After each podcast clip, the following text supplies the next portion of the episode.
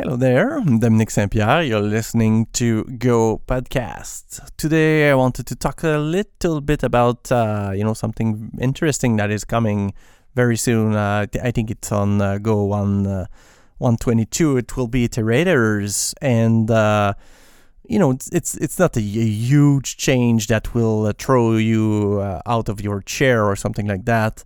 But I mean, it's it's interesting to me it feels uh, it feels good to have uh, those kind of changes even after uh, that many years and things like that. It, it's nice to see that coming. Uh, before we dive in, though, I mean, uh, if, uh, again, I mean, if, if you want to support this this podcast and you you appreciate the content, make sure you check my courses. I have two courses. One that just came out last month, which is called "Build a Google Analytics in Go."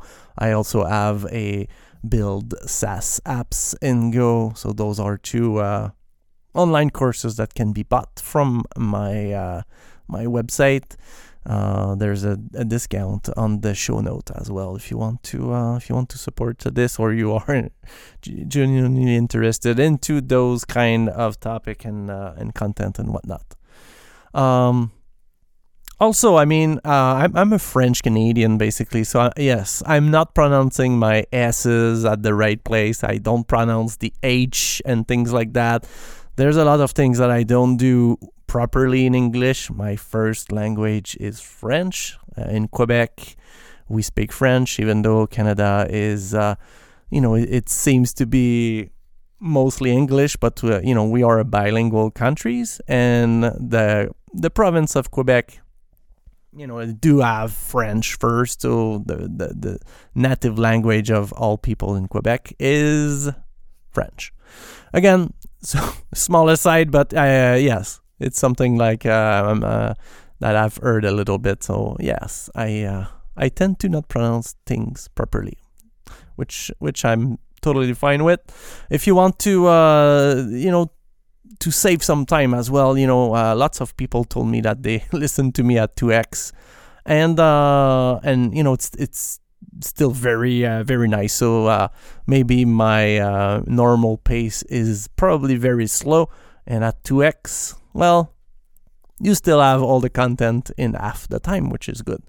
All right, let's return to uh, to this iterators thing. So iterators are nice, uh, especially well, in my opinion. Well, I and I, I keep saying that. I, I, I start to feel like I'm repeating myself, but uh, I mean, I've I've worked mostly with data in all, in all my careers. So to me, iterators on a large data set that I, I need to build an ETL around or any kind of uh, you know data processing is is great. Uh, so, if you are not familiar with iterators, uh, so the the the, fir- the, first example that I can give is is you know could be a, a very easy easy thing. So in, instead of doing a for loop with uh, you know let, let's let's say that you want to loop over uh, integers value from zero to 100 for example so you need you need to do a you know you need to do something like that so you would you would do a for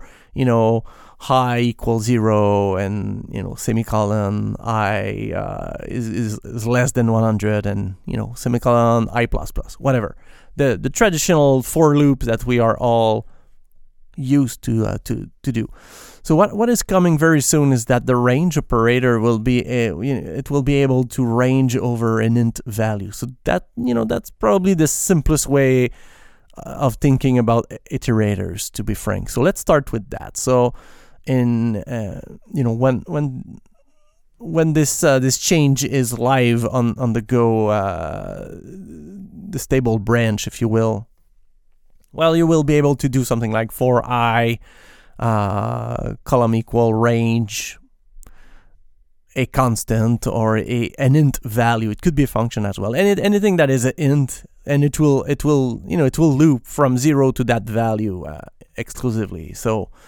um, so that's you know that's just a small a small way to uh, to do to do a for loop, if you will, but without uh, I don't know without the traditional for loop. So it's it's that is good. You know that is good because you you can think of mm, re- readability, for example. It's a little bit uh, less verbose. Uh, I personally, I, I am a blind person. If you don't know, so I mean, to me, to me, it feel it feels good.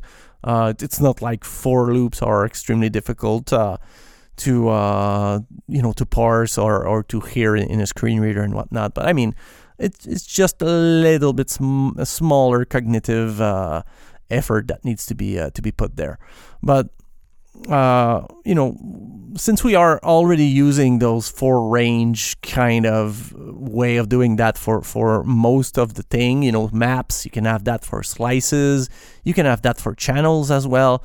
So, I mean, it. I, I think it's natural that at some point we uh, we also have that for int.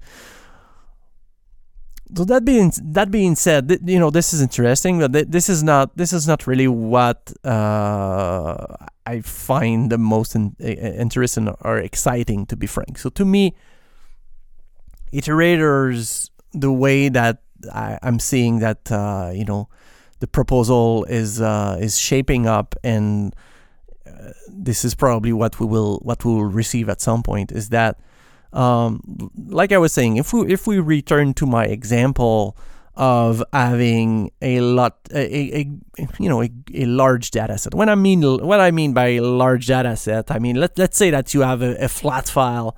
Uh, it could be a CSV, could be wh- whatever. You need to process something for each line of a, I don't know, a five gigabyte file. So in traditional way that we are doing today, uh, we we need to well, first of all, read the file, probably you know, uh, kind of split that in. Uh, you know, in in line uh, by line feed or whatever. I mean, at some point you will you will receive a slice that correspond to uh, one element is one line in in your file. The downside with that is that you you will you will still need to read that thing entirely into memory and uh, you know re- could could be fine uh, reading five gigabytes uh, at once, but I mean at some point you you will you will still need a lot of a lot of RAM on, on the servers and whatnot to uh, just to do that. A preferred way to handle that that kind of uh, that kind of file size, if you will, for uh, for for processing is is to uh, to try to limit the number of memory that you are loading and uh, the, you know the amount of data that you are reading, which is uh, you know lowering if, if that's a word uh, the amount of memory that is used.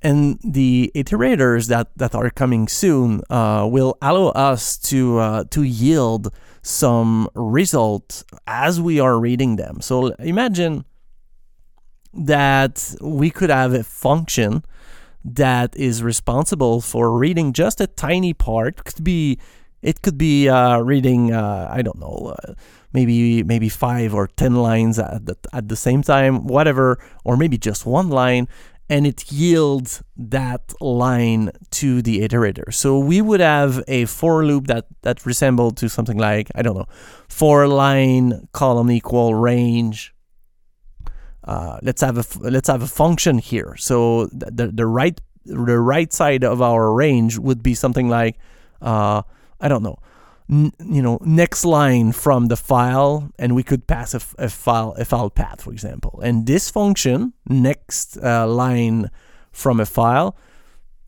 would be responsible from opening the file, reading just one line, for example, and and in in in, in a there there will be a, loop in there as well. But the, the thing is, uh, we would just yield one one line at a time. So the advantage of that is that the caller of of the the main the main for range, for example, uh, can can have some some kind of control. So let's say let's say that the goal of this thing would be to find a line in that five gigabyte file that starts with something. I, I don't know, an ID of some sort. And as soon as you find this ID, then you, you don't need to read to read more. So if that uh, if that line is at the uh, the middle of the file, then you still you still only add to uh, to read uh, you know the uh, you know half of the file basically. Uh, and when you find that line you, you can return. So that you know there's a lot of reason to use iterators. That is just one example that to me uh, is probably something that I, I would I would use right away. Um, so I, I, I won't go into into too much detail about how, how to uh, to define this next line uh, from from file function because uh, it, it's a little bit uh, you, you need to see that I think. You need to see it uh, it it has the yield keyword. So basically you are returning a function that also kind of yield a function of a type. And and we uh, you know we will have full generics uh, possibilities in there as well. Um, so this function re- this function that is yield return a boolean. So this is what uh, the range operator will will be based on. And uh, and now uh, if the yield uh, if the yield called return false it, it means that we are uh, you know we have exited the, the main the main loop. And and now this uh, this iterator can just you know close or do some cleanup, uh, as they say, uh, directly there.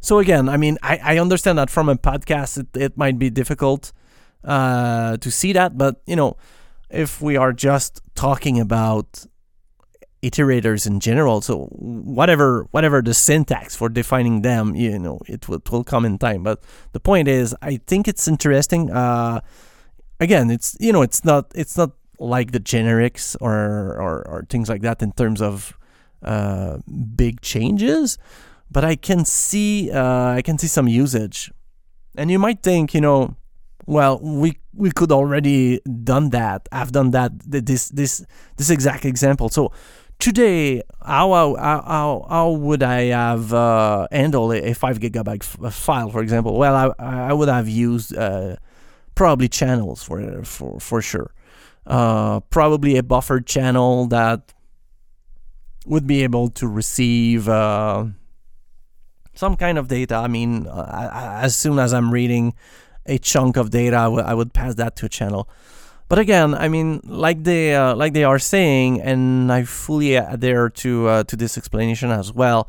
Um, inserting concurrency for just a, for you know for a loop basically is might might not be worth it you know for for all the uh, all the complexity that concurrency brings. And you know it's it's it's usually uh, it's usually not negligible uh, the amount of you know just the amount of complexity. Even even if go is pretty pretty it, it's making it very simple to to build concurrent program.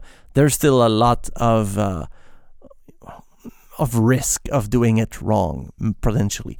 And you know for something as simple as just wanting to iterate over something that does not need to be read in, in its entirety uh, it's it's it's very interesting and you you can think of having uh, I don't know a, a huge uh, database operation that uh, that that that just yields one uh, one things at a time. Uh, any anything that can be that can be stopped as well, and, and that you don't need to to have a full slice, for example, is is great. So again, there there will be uh, there will be I think a it's called a, a iter package, which which will expose a Seq in a Seq2 um, you know structure basically where we can uh, where where we can either return one item to the for loop or two. So basically, for example, when you when you are doing a, a for range over a maps, for example, then then you are receiving a key value, and when you are doing a for range over a slice, you are receiving an index in a value. So now it's it will be up to you if you are going to create an iterators, uh, an iterator. Sorry, it will be. Um, it will be up to you if you want to receive uh, to re- to return just the the item itself or or two value and the two value can you know can be up to you it, it's not uh, re- required to have an index, for example. It could also be uh, it could it could also be two types, two different types. So one item and, and maybe one one error, for example, the error type, and now you have you have a way to uh, because you know let's say let's say that we are reading this huge file one one line at, at a time. Uh, if someone is, or some process is is going to delete that file, uh, our iterator will kind of encounter an error. There, there will be there will be an error. It will not be able to read from that file, and we need to be able to uh, to send that to uh, to the for loop that is using this iterator. Um, so I mean, I I I hope it, it was a little bit clear. It's, it's not not very easy to uh, to talk about those things uh, when there's a lot of new syntax uh, in in in a podcast for sure. But uh, if you are interested, I, I encourage you to check that.